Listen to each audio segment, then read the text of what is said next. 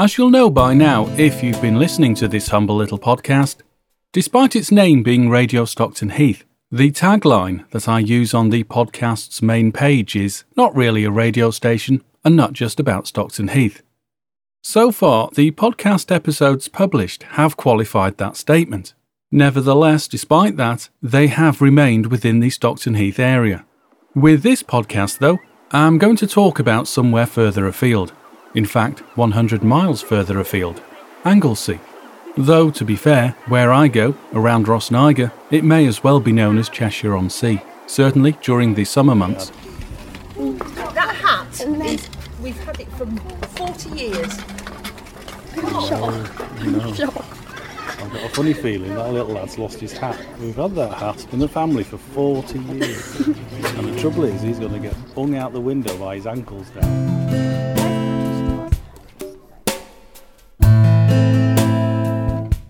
Now, I want to ask you a question, although let me just say, I've not driven 100 miles to ask you a question, but you'll understand why during this podcast why I ask the question. It's a simple question when were you born? Imagine that you weren't born then, but you were born over a thousand years later, and you happen to be standing on a desolate coastline, surrounded by marram grass and sand dunes, with virtually nothing to see apart from the sea. And then imagine somebody approached you and informed you that this inconsequential little hamlet, albeit barren and pretty at the moment, was actually where the Royal Court of England was initially based. And this inconsequential little hamlet, called London, has now largely been forgotten by 99% of the population. Now, why am I getting you to think about this? Well, it's because an inconsequential little hamlet about five, possibly ten miles away from Rhosneigr, along the southwest coast of Anglesey, is a place called Aberffraw. I'll come back to why I'm talking about this later. I want to talk about Rossniger first of all. When I first started coming here and making this 100 mile journey over 20 years ago, it was a quiet, almost run down little village. Today, though, it's vibrant, and during these summer months, its sandy crossroad with its war memorial echoes and resonates to the sound of relaxing windsurfers and people who bob about in speedboats. I don't indulge in any of that myself, of course, but Rhosneigr's increasingly expanding coffee culture is relaxed and richly rewarding for all that.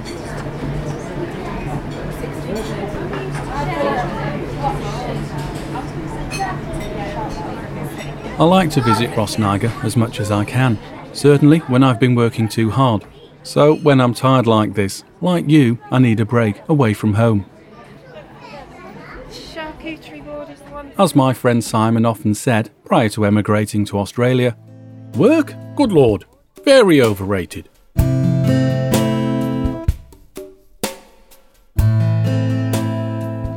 I don't only visit Rhosneigr in the summer, I like it most, to be honest, in the winter, when the sky above is the colour of Snowdonia slate, and the air shakes to the sound of RAF jets splitting the silence, like the A 55 splits the island in half.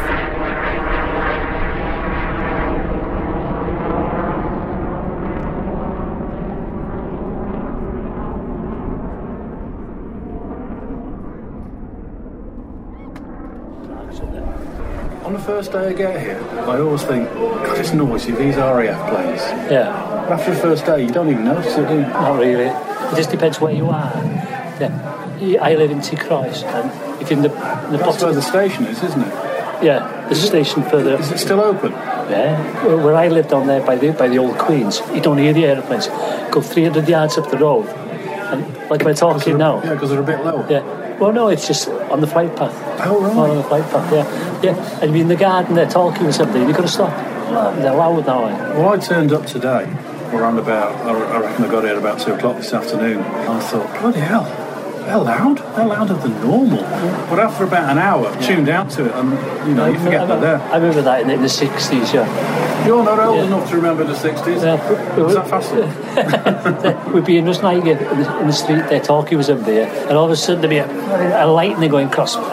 You know, and it was, yeah, and you know, I'd, I'd still be talking, but yeah, I'd noticed it. Yeah. Came over with my brother about five years ago, Yeah. and he loves all the army and RAF and all that sort of stuff. And he was absolutely, he was in raptures being here. He just, he couldn't believe it.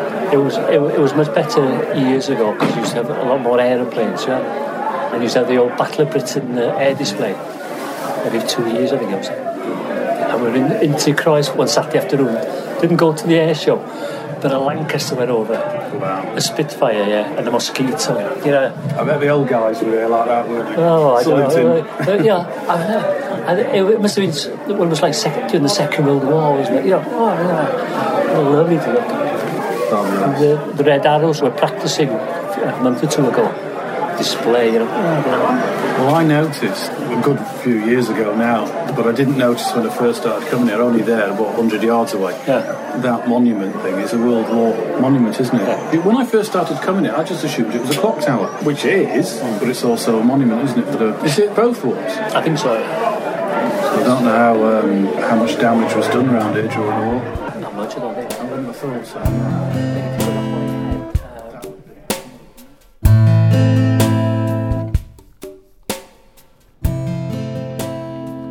Although when I say that main A55 splits the island in half, I think that's really a romantic notion. When you look at it on a map, slicing its way across the island, I reckon about 60, maybe 70% is in the north.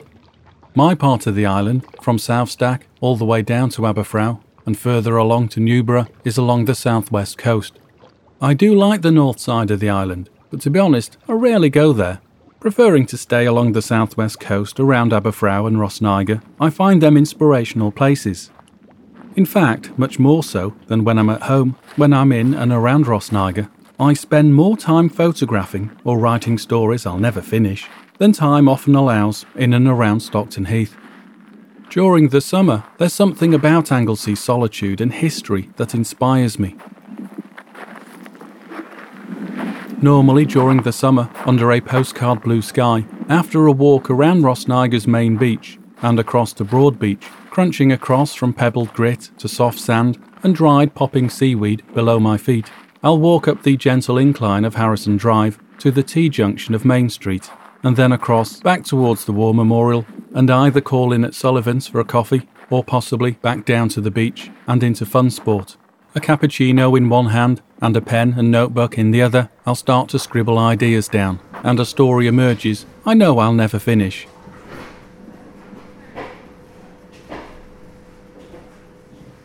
Around six miles along the coast from Rhosneigr is the ancient hamlet of Aberffraw. It's a hamlet that has a past that most people in the UK are completely unaware about. Today, its row of pastel painted cottages that run alongside the narrow river that feeds out to sea, well, they disguise its past. Aberffraw was once the court of Welsh royalty. Imagine, in a thousand years from now, your ancestors visited a tiny hamlet called London and looked across an empty field into the distance where sand dunes and marram grass lay, and you realise that at one time Buckingham Palace stood here. Soggy and wet and seaweedy and slippy few S's in there. Yeah, soggy and wet and seedy and slippery. Those are to remind me of the sea, mm-hmm. the seashore. You can't see yourself by seashore. All this seaweed crackles under my feet. Look at them ones when they come. Of Gosh, they're large. Oh, they squeak. Tread on them. All oh, right. Yes, I did. I did try and grab you.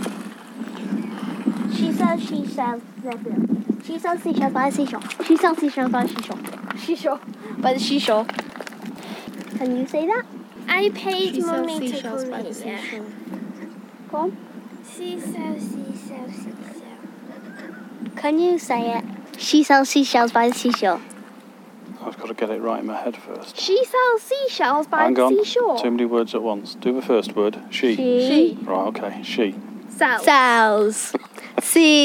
You're going too by fast now. the seashore. It's too fast for me.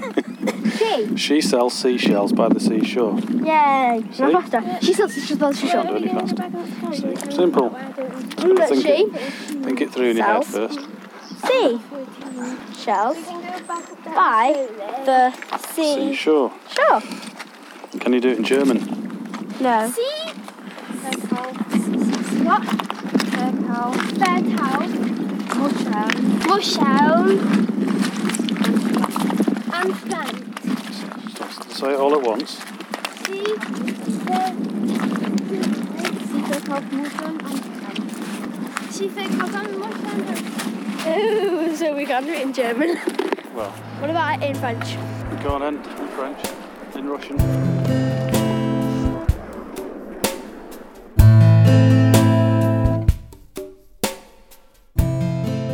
Anglesey started life as part of a long, a very long, undulating coastal plain from the foot of Snowdonia and stretched out westwards towards Ireland. The sea levels were around 60 feet lower at that time, though. However, during glacial times, the change in sea level rose by around that 60 feet. A river that ran its course from north to south across the original undulating plain, where the Menai Straits is now, of course flooded over owing to the huge increase in sea level. As a result, only the higher land level of the original plain was raised above the sea, and with it, Anglesey as an island was born, with just under 300 square miles of rock remaining above the sea. What's one now? Fabulous. 72. Oh, that went up. What limit are you, gi- you going to give up at? 90. There's not a lot known about Aberffraw today, but what we do know is the royal palace at Aberffraw was destroyed by Vikings in and around 968 AD. It's not known with any great degree of accuracy when Aberffraw first located the extremely important and prominent royal palaces, but educated guesses indicate it had been there as long as six to seven hundred years before the Vikings destroyed it. Understanding its once huge royal importance, I find it now very strange to see the coastal Aberffraw as no more than a tiny village that the majority of the UK doesn't know exists. It is a pretty little village. It has a small packhorse bridge over a tiny river. It's not much wider than a winter rain logged stream, but this is a place as important to Britain at one time as Buckingham Palace today. Today, standing on the bridge, looking southwest out to sea across Carnarvon Bay, you would have no idea this was once the centre of administration of princes and kings who governed the whole of North Wales. Where the wooden royal palace stood all those many centuries ago is now just an empty field that looks out unhindered across Carnarvon Bay towards the undulating thin grey line of Snowdonia. Perhaps it's for this reason, and the somewhat romanticised look at the royal past, that Prince William and his bride Kate Middleton first chose to live here when he was training to be a pilot at RAF Valley, only 10 miles or so westwards along the coast. There's nothing to see here anymore, apart from the beautiful view. Isn't that enough? The last remaining timbers of the original wooden palace were removed in 1317 and used in the original construction of Carnarvon Castle. plastic. It, it, it, it limits the, um, the decorating it. Oh, where do you live at? Well, if I say Warrington, it's close enough. It's only a few miles from Warrington, Oh, Warrington, yeah. just south of Warrington. My uncle used to live in, in Great Sankey. Oh, right, that's the other side from me. He's north of the water, the ship canal. Well, there's a load of lads from Warrington on the Wirral, Preston, Rochdale, Bolton, travelling every day To here? to Colwyn Bay. Oh, to come. What, bloody? So that's quite a distance. It is. From Rochdale? it's from Rochdale. God, that's got to be I think it's Rochdale, said. 120 miles. Oh, yeah. The gangs of plasterers. Well, I guess it pays to do it, so Yeah. if it didn't pay, they wouldn't do it. I always found it amusing, and I only noticed today that the Yeah. chip shop here, I can't remember what it's now called. What is it called? It was the Ballyi, wasn't it? Yeah, and it's now the Scarlet or something. Scarlets or Oh, I don't know. I didn't whatever it's called now. Yeah. Previously, whatever that, Yeah. what was it, a Bally? Bally High. The people who owned that Yeah. were from Warrington. Well, I, I believe so. Yeah, you could be right. I can't remember. Yeah, yeah I remember the people. So we were in there, well, say a couple of years ago, probably longer than that, but about eight years ago. And we were chatting away, and we said, "We recognise your accent. All right, where are you from?" Thinking Yeah. Cheshire or somewhere like that. I said, "Oh, we're from Warrington." oh, right, really? okay. So why have you opened a chip shop in Rhosneigr? that seemed weird. and the, the, the woman who, who owns it now, she's from the Isle of Man, isn't she? Is she? That's a commute. Every day. Do you know, I've never been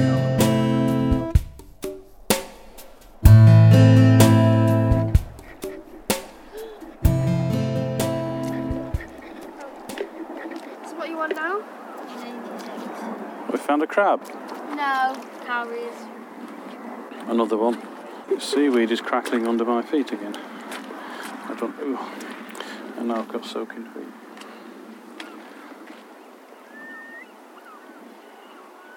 Harrison Drive, Chapter 1. Things aren't always as they first appear. After a five hour drive through the night, 46 year old Paul Foxton climbed out of a black Range Rover he couldn't ordinarily afford to hire. He was exhausted, his eyes were stinging, and even though he was now far enough away from London to be out of danger, his heart was beating hard. Hidden under the Range Rover's passenger seat was more than £84,000, a collection of counterfeit credit cards, and an unloaded gun. The weapon scared him, even without bullets, but it was necessary. A more incriminating hiding place was now required. Half heartedly burying the gun here on Anglesey was an essential part of the plan he was now following. Leaning back into the vehicle, shoulder blades aching, he stretched across and reached under the passenger seat. His fingers found it, but the gun's hard, cold touch bit into his memory, like the buckle on his uncle's belt into his six year old back. His eyes involuntarily shut tightly, and he winced at a long past physical pain that still punished him mentally every day. No, not now, he snapped at himself as a forty years ago raw pain roared through his mind. Now wasn't the time to let dark remembrances take control again. Deep breaths, dry throat, beads of sweat. Moments passed as he regained control. He focused on the rhythmic sound of waves crashing in the distance. The sustained white noise of the sea soothed him. A breeze caressed him until his breathing settled and the pulsing vein on his temple faded. Controlled now, he grabbed the gun and wrapped it tightly inside a newspaper he'd thrown into the passenger footwell when making his escape soon after midnight. He moved out of and away from the vehicle. With mobile phone in one hand, hidden gun in the other, Foxton took a few paces from the hired Range Rover and stood in scared silence in a remote coastal car park on the rugged southwest edge of Anglesey. A cold dawn August air clawed at his back beneath his shirt and grey fleece. He didn't feel it. Fear had anaesthetised his senses. He was alone. Again. This time, though, through choice. Hard compacted sand scraped beneath his feet as a slowly rolling sea mist moved inland and evaporated like a father's faith mourning a son's early death. The decision he made now could not be reversed. If he was going to change his mind, now was his only time. He vacantly looked at the screen on his mobile. It was 5:45 a.m. He flicked the phone to silent and slipped it into his fleece pocket. He now stood motionless, his senses not really alert to his surroundings. It took a moment before he realized he was crying. Damn it! Stop it! He dug his fingernails into his bandaged left arm that covered a recent and raw tattoo. The sharp pain distracted and focused his mind once more. Rolling down his shirt sleeves, he zipped up the fleece. He looked up and around. The early morning summer sun climbed above a distant Snowdonia to the east. His eyes traced an undulating thin line that divided a clear blue sky above from white covered grey mountains below. A soft, constant breeze flicked through his thinning hair. Then, a stronger, unexpected solitary gust threw sand up into his face, but he turned away in time and shielded his eyes with his right hand. The wind dropped, and he lowered his arm, an imitation Rolex on his wrist glinting in the sun. Although mainly obscured by dunes and marram grass, he looked out towards the sea for a few moments. This was the first peace he'd felt in months. It didn't last long. His soft solitude was broken by intermittent screeches of seagulls puncturing the sustained crash of distant waves. The gun. Should he hide it here? It looked a suitable place. He turned back to the Range Rover. On the back seat, purposely in view, was a brand new wetsuit his portly stomach had little chance of fitting. It didn't matter, it was only for show. Next to it, wrapped loosely in a blanket, was a heavily sedated dog. Its breathing was shallow in the depths of drugged sleep. Foxton would need to act quickly, or it would wake too soon. This part of his plan was its weakest element. It relied on luck. Before he could think or act, Foxton's phone vibrated in his pocket. Seeing the number was withheld, he quickly cancelled the call. No chance, he said out loud. It vibrated again. This time, he clicked it to answer. But, as he drew it up to his ear, he remained silent.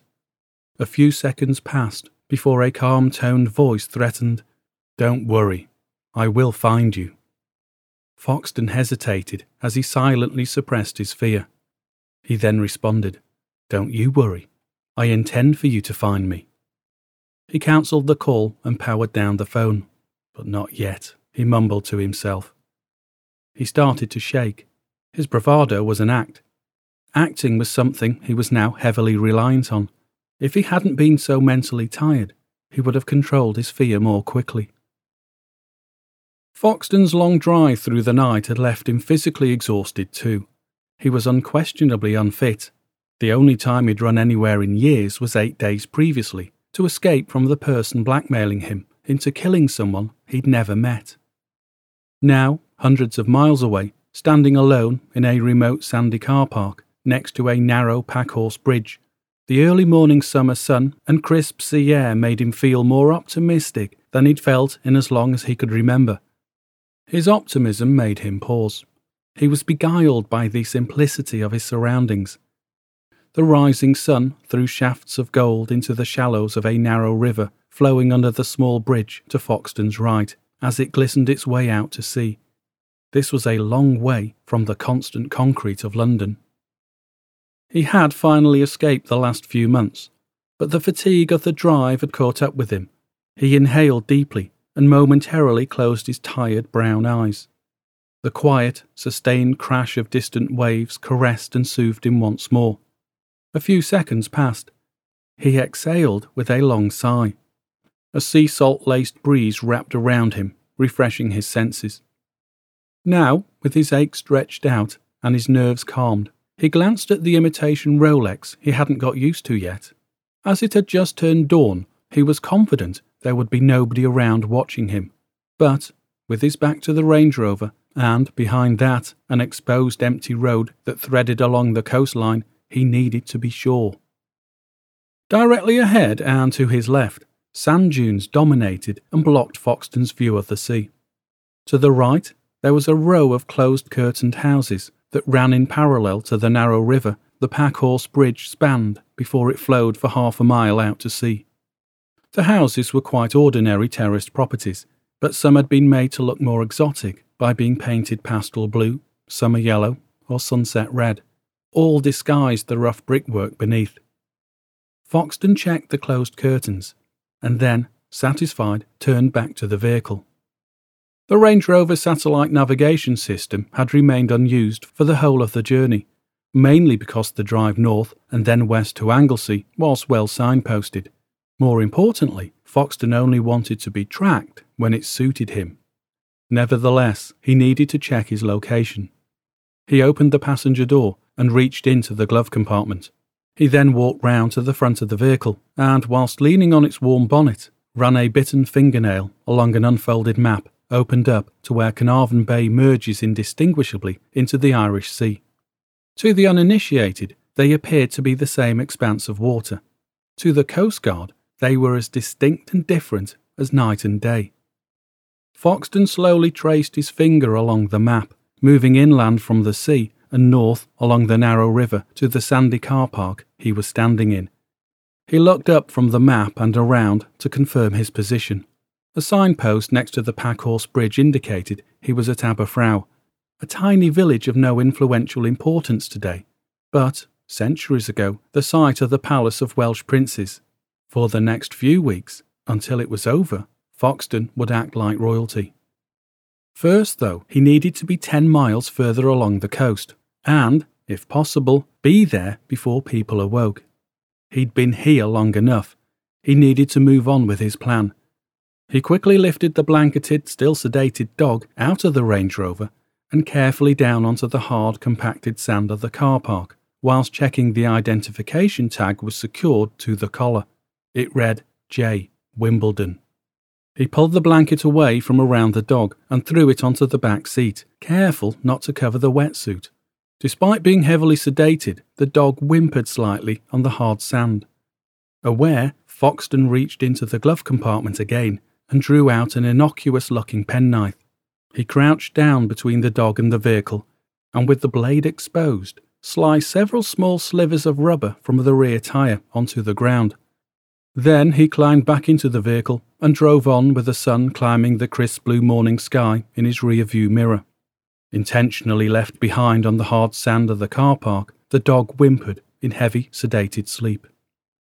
Without the Range Rover satellite navigation switched on, to check correct direction, Foxton glanced at a printed piece of card on the passenger seat that had the handwritten words Clare's coastal route, as requested, written on the reverse.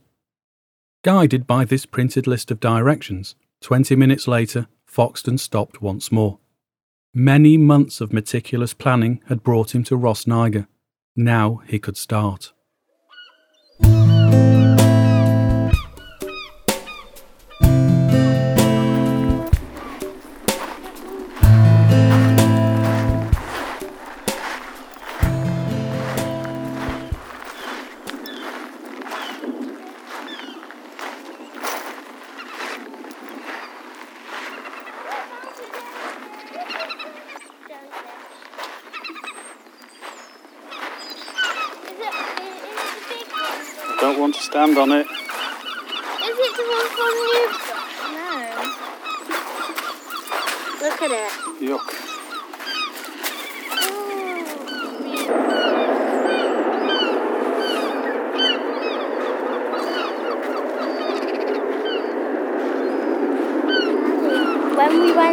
To Dog Free Beach one time, we found three like jellyfish about that big in the water. Oh, Quite small then. What's that? About the size of two pence piece?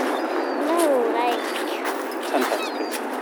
about a two pound coin. Oh, anyway. Yeah. Go much further, does it? Does it come out there? Yeah? Yeah? What? It was buried now. It was under there. Is it? Is it? Is it? It's an apple core. It's a very funny joke. Yeah. You leave it. Why, what did you say? Core. You. Ond da ni'n mynd weld o gwbl. Pam dwi'n...